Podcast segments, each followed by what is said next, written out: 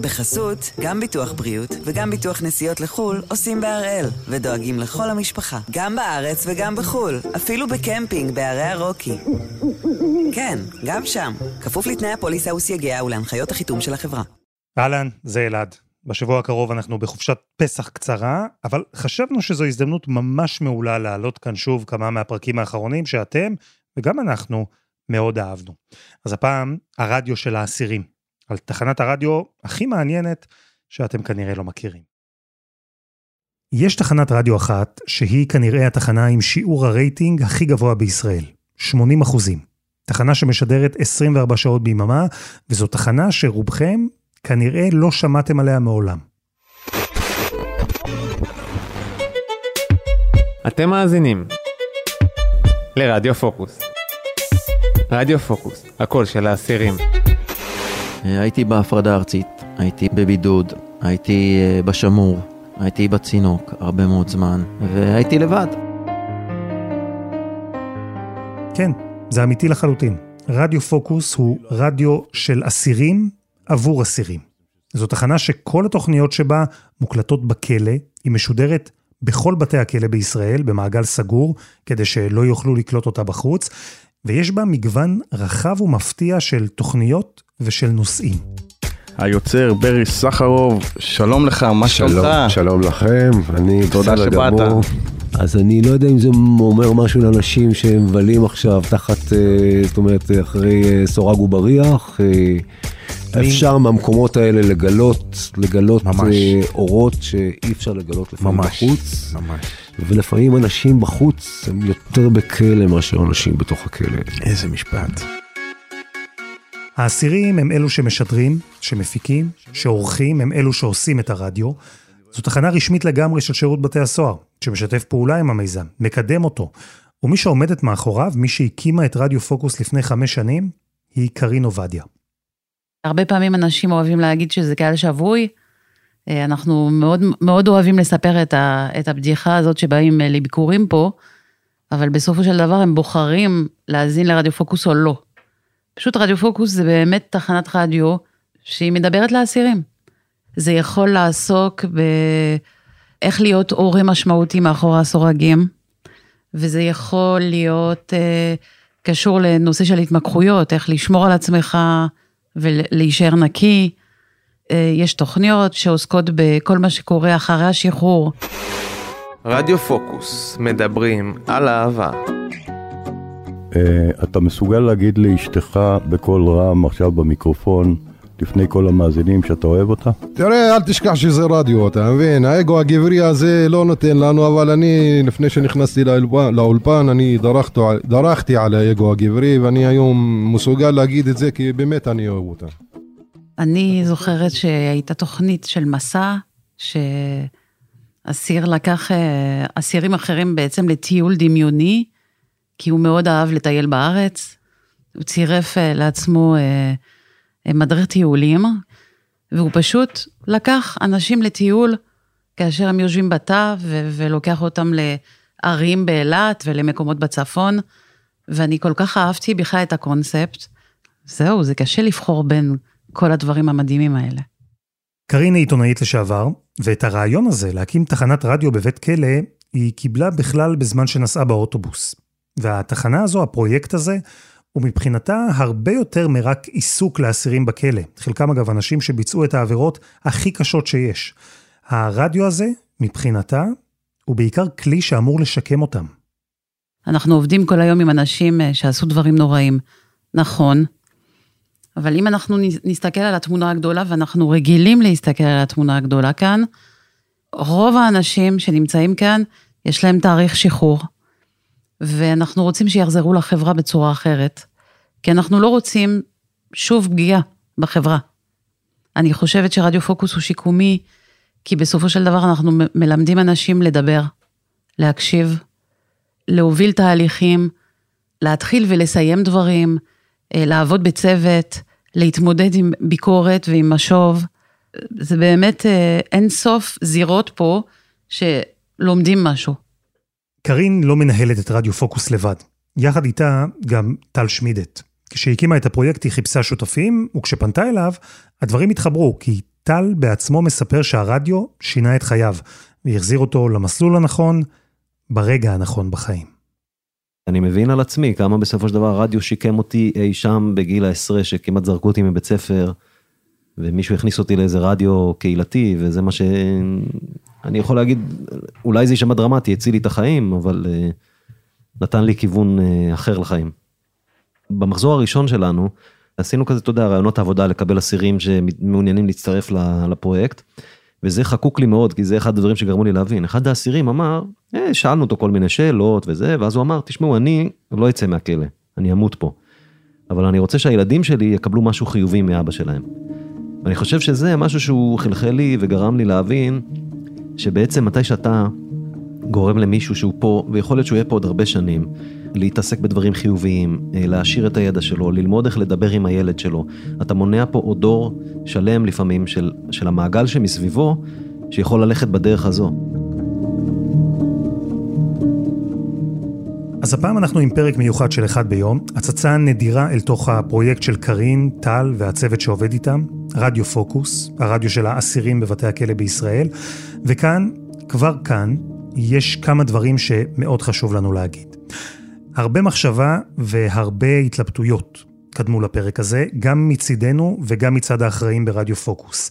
הם מעולם לא שחררו החוצה חומרים באופן הזה, זה דבר שהם מאוד מקפידים לא לעשות.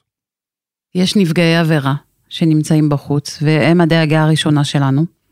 אנחנו עוסקים ב, ב, בתוכן שהוא מאוד uh, רגיש. זה תוכן שצריך לצאת בצורה של כפית uh, החוצה, כי זה לא פשוט. ומה שקרה עכשיו זה בעצם שילוב של כמה נסיבות. בשבוע שעבר, בבית הכלא רימונים, הוקלטה במסגרת רדיו פוקוס תוכנית מיוחדת, תוכנית חשופה ואישית, שהוקלטה במחלקה לאלימות במשפחה. התוכנית הזו הוקלטה לקראת מחר, יום המאבק הבינלאומי באלימות נגד נשים. היא תשודר בכל בתי הכלא בארץ, והיא מתארת מציאות שרבים מאיתנו לא מכירים. אמרתי, גם אנחנו התלבטנו וחשבנו, גם אנחנו מודעים לחשיבות מצד אחד ולאחריות שלנו מהצד השני, ולכן צוות אחד ביום היה בכלא רימונים בזמן שהאסירים הקליטו את התוכנית. הסרנו את הפרטים המזהים, ולמרות שכל הגורמים אישרו לנו לשדר את מה שהיה שם, החלטנו גם לעוות את הקול של האסירים שדיברו בשידור הזה, מתוך כבוד לנשים ולאנשים שנפגעו מהמעשים שלהם. לתוכן שמיד תשמעו כאן יש לדעתנו ערך וחשיבות רבה, ואני חושב שבסוף הפרק תבינו גם מדוע. ומכאן למה שקרה במחלקה לאלימות במשפחה בכלא רימונים בשבוע שעבר, בזמן הקלטת התוכנית המיוחדת של רדיו פוקוס, הנה התיעוד שהביאו רום אטיק וצוות אחד ביום.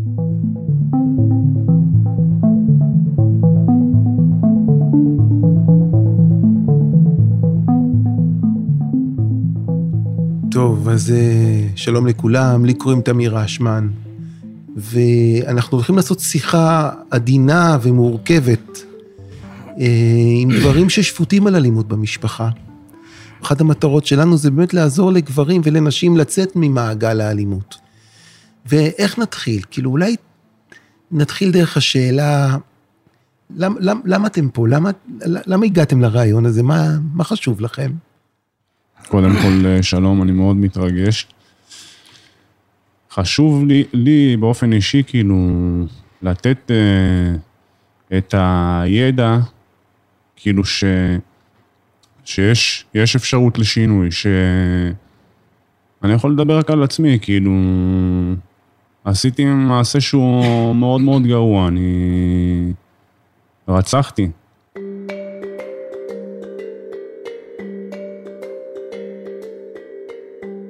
במשך שעה ישבנו שם והקשבנו להם. זה היה בחדר גדול במחלקה לאלימות במשפחה, מה שהם קוראים לו המועדון. אין פה בדרך כלל אולפן, אז טל וקארין מהרדיו הביאו מיקרופונים ומכשיר הקלטה. שלושה אסירים ישבו סביב השולחן וענו על כל השאלות שנשאלו, בפתיחות ובכנות שהפתיעה, אגב, גם את צוות המחלקה.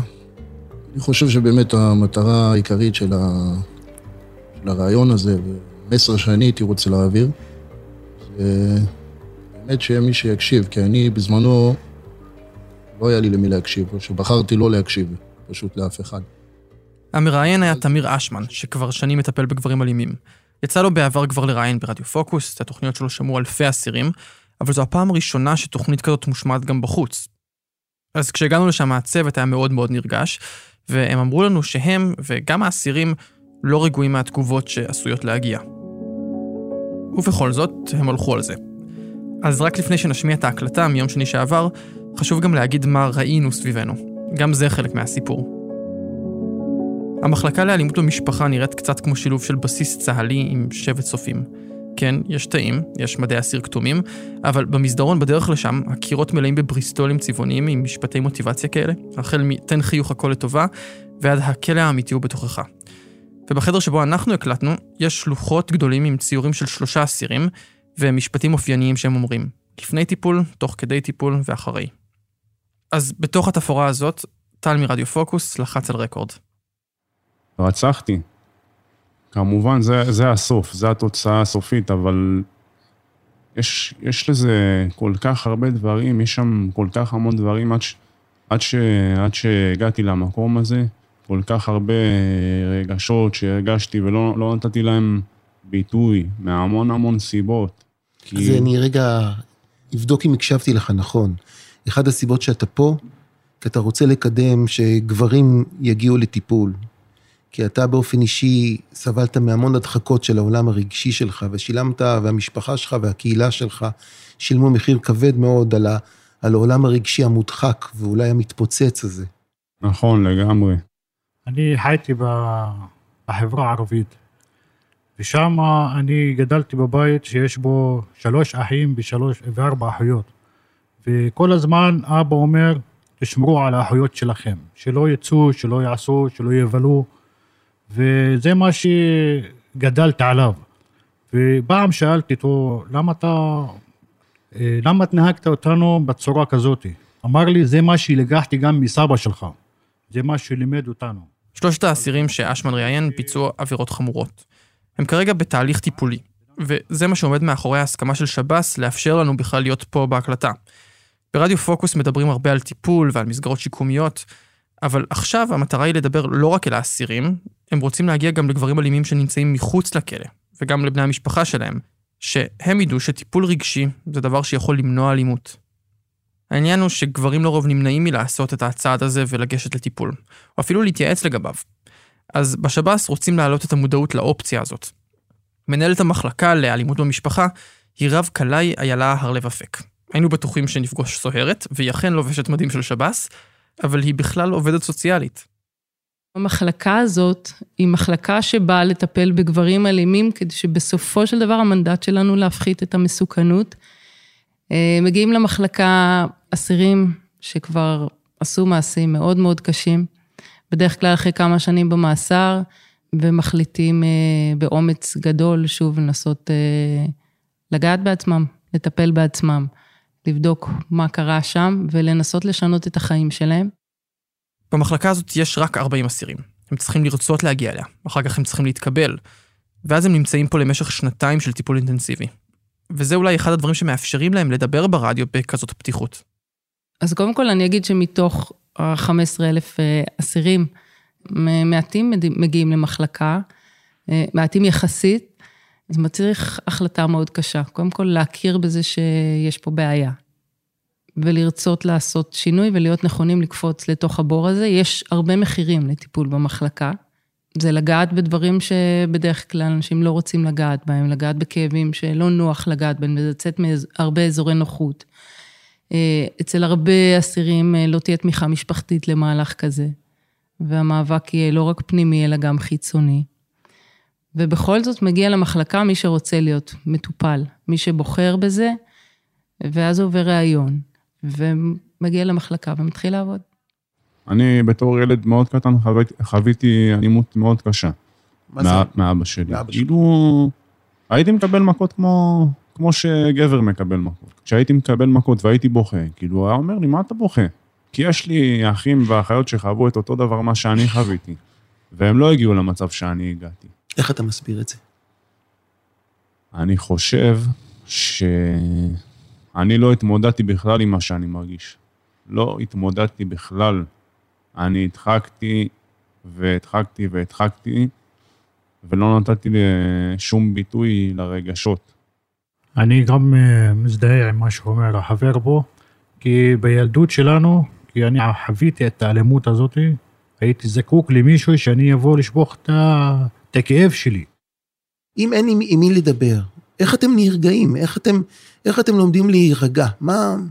מהמתח המאוד מאוד גדול שמצטבר בחיים, פחדים, מועקות, שברונות, כל מה שילד עובר, נער עובר, איך אתם נרגעים בגיל ההתבגרות למשל? מה מרגיע אתכם? האבסורד פה זה שברוב המצבים, האלימות. האלימות הייתה הרגיעה. כביכול הפתרון. איך האלימות, אנשים לא יבינו, איך האלימות, שזה הדבר הכי, הכי לא רגוע, איך זה הרגיע אותך? זה הרגיע כי ככה הצלחת להוציא את הרגשות שלך החוצה, ככה הצלחת להוציא את הצעקה, כמו שהחבר אמר פה. רואים אותך, שומעים אותך. אי אפשר להתעלם ממך. אי אפשר להתעלם, לפעמים הדברים זזים. הדברים זזים. כשאתה מקלל, כשאתה צועק, כשאתה מרביץ, כשאתה שובר. אז זה אה, מרגיע. זה, זה מרגיע, זה פורקן שקרי כזה. אבל זה פורקן. פורקן. אתם מתחברים לזה? אני כן, יכול ש- להגיד על בטח. עצמי ש... כן, כאילו זה היה הדרך שלי בעצם לפרק את הכעסים, שהייתי בא עם כעסים, תסכולים מהבית, אז הייתי מוצא איזה חבר ככה שהוא חלש ממני כדי להוציא את זה עליו, אם זה ב... להקטין אותו, אחרי זה אם זה, גם אחרי זה זה המשיך איתי גם לבנות זוג שלי. שגם גם שם זה היה כאילו הרבה הרבה את המקום הזה של, ה, של ההקטנה, של ה... כאילו לא, לא לדבר על, ה, על הדברים, אם יש איזה משהו כאילו, אם יש איזה משהו שאני מרגיש שאני לא מדבר עליו, אבל אני מוצא את הדרך אה, לפגוע, מוצא את הדרך כאילו להרגיש את, ה, את העליונות הזאת. מיד נחזור לתיעוד המיוחד מהעבודה של רדיו פוקוס בחיל הרימונים, אבל קודם חסות אחת, וממש מיד חוזרים.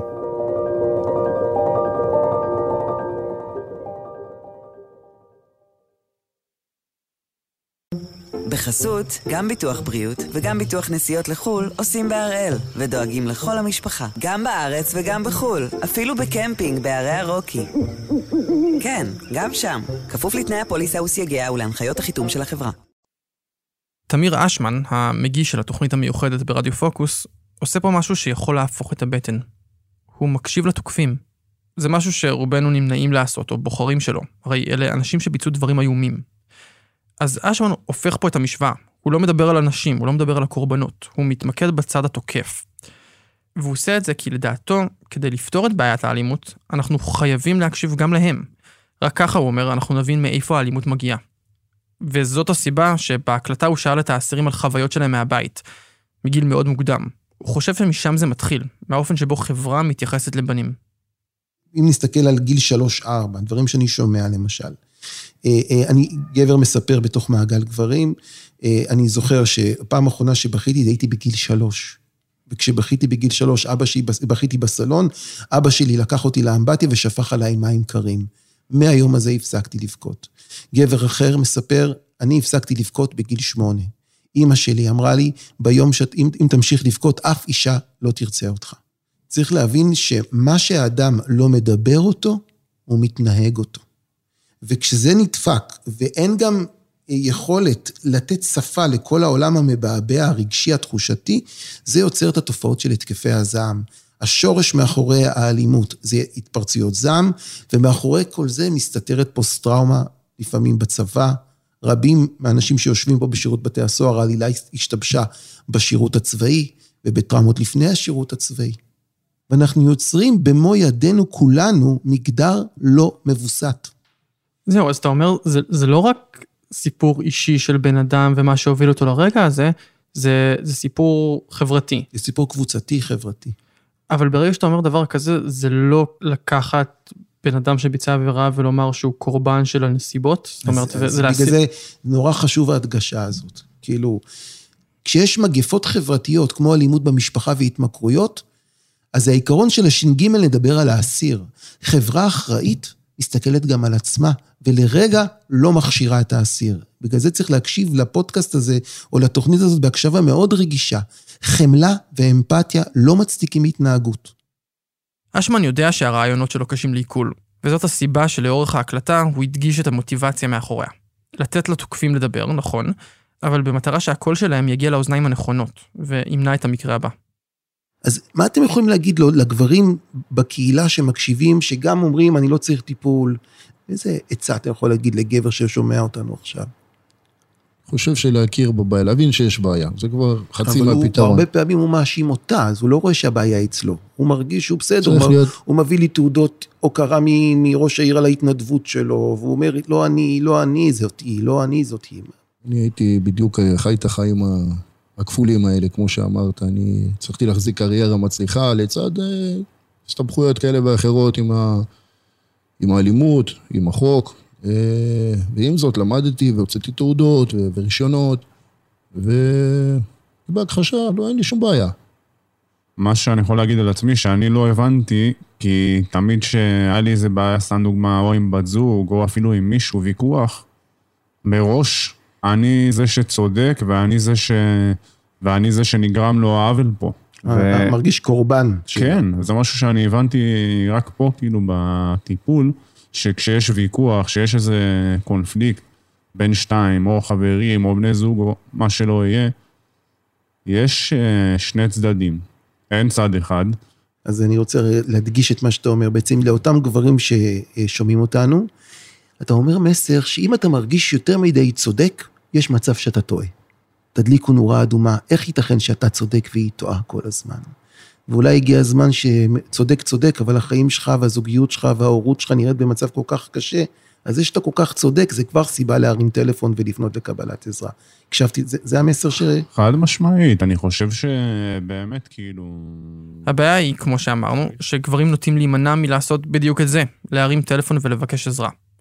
לכן, תמיר ניסה בהקלטה להבין מהאסירים מה גרם להם לעשות את הצעד. אסור לנו לבקש אסור לנו עזרה. לחשוף, לחשוף את עצמנו, את אסור לך, החולשות. אסור לי לחשוף, אתה אומר, לך היה אסור לחשוף את החולשות עד היום, כאילו אתה... נכון. הייתי עסוק יותר בלהתגונן ולא להתבונן. זה ולהתגונן במקום... להתבונן. זה עצה שאני יכול לתת היום, כאילו, ל- לכל מי ששומע אותנו עכשיו ורוצה להציל את החיים שלו ושל הקרובים שלו. תתבונן רגע, תעצור, תתבונן. אל ת, תתגונן, תוריד את כל החומות שבנית, כל המסכות. ואולי ההגנה, ההתגוננות הכי חזקה זה להאשים החוצה. זה הכי קל. זה הכי קל, נכון? ההגנה הכי חזקה זה להיות קורבן. אני פה בגלל אשתי, אני פה בגלל בית המשפט, אני פה בגלל שירות, אני פה בגלל... כי אני אגיד לך שאני ב-2015 הייתי עדיין לא מטובל בשום דבר. הייתי יושב ב- ב- בתוך התא. יום אחד אני משתף את אשתי. אומר לה, אני... עד מתי אני צריך לסבול בבית סוהר? אמרה לי, תשיט יד. תשיט יד ותבקש. אני, האגו שלי, שלי קפץ שם. מה להשיט יד? למי? תבקש עזרה. וביקשתי. אני ביקשתי עזרה. והתחלתי את המסע שלי, עד, עד שהרגע שאני יושב בו איתך. זה לא, לא בושה לבקש עזרה. זה בושה לפגוע ביקרים לך, לפגוע בעצמך. לנהוג כמו שאתה נוהג כל הזמן באלימות, זה הבושה הגדולה. עם זה אתה צריך להתמודד.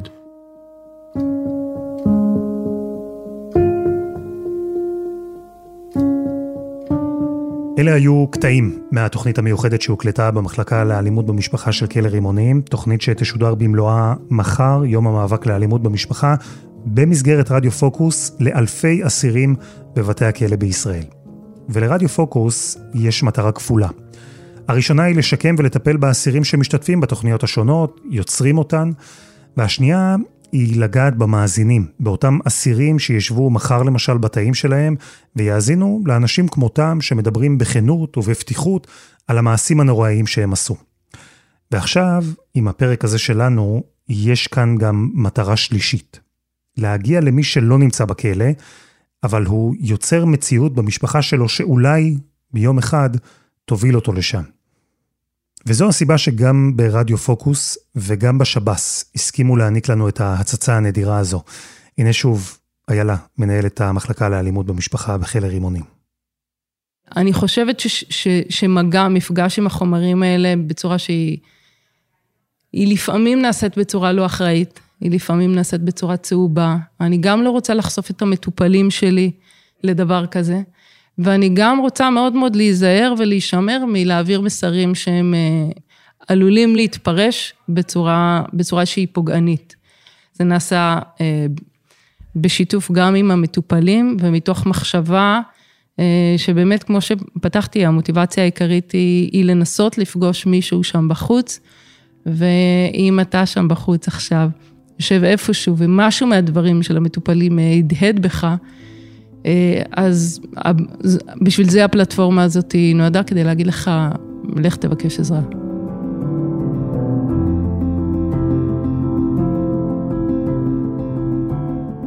עד כאן, הפרקים שאהבתם של אחד ביום. אנחנו נחזור עם פרקים חדשים של אחד ביום, ממש מיד אחרי פסח. בינתיים, מועדים לשמחה. נשתמע בקרוב.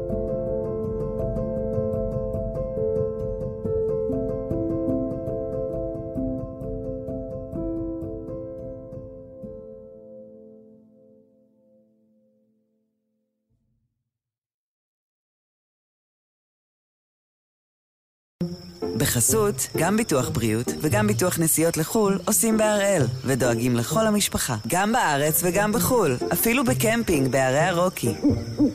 כן, גם שם, כפוף לתנאי הפוליסה וסייגיה ולהנחיות החיתום של החברה.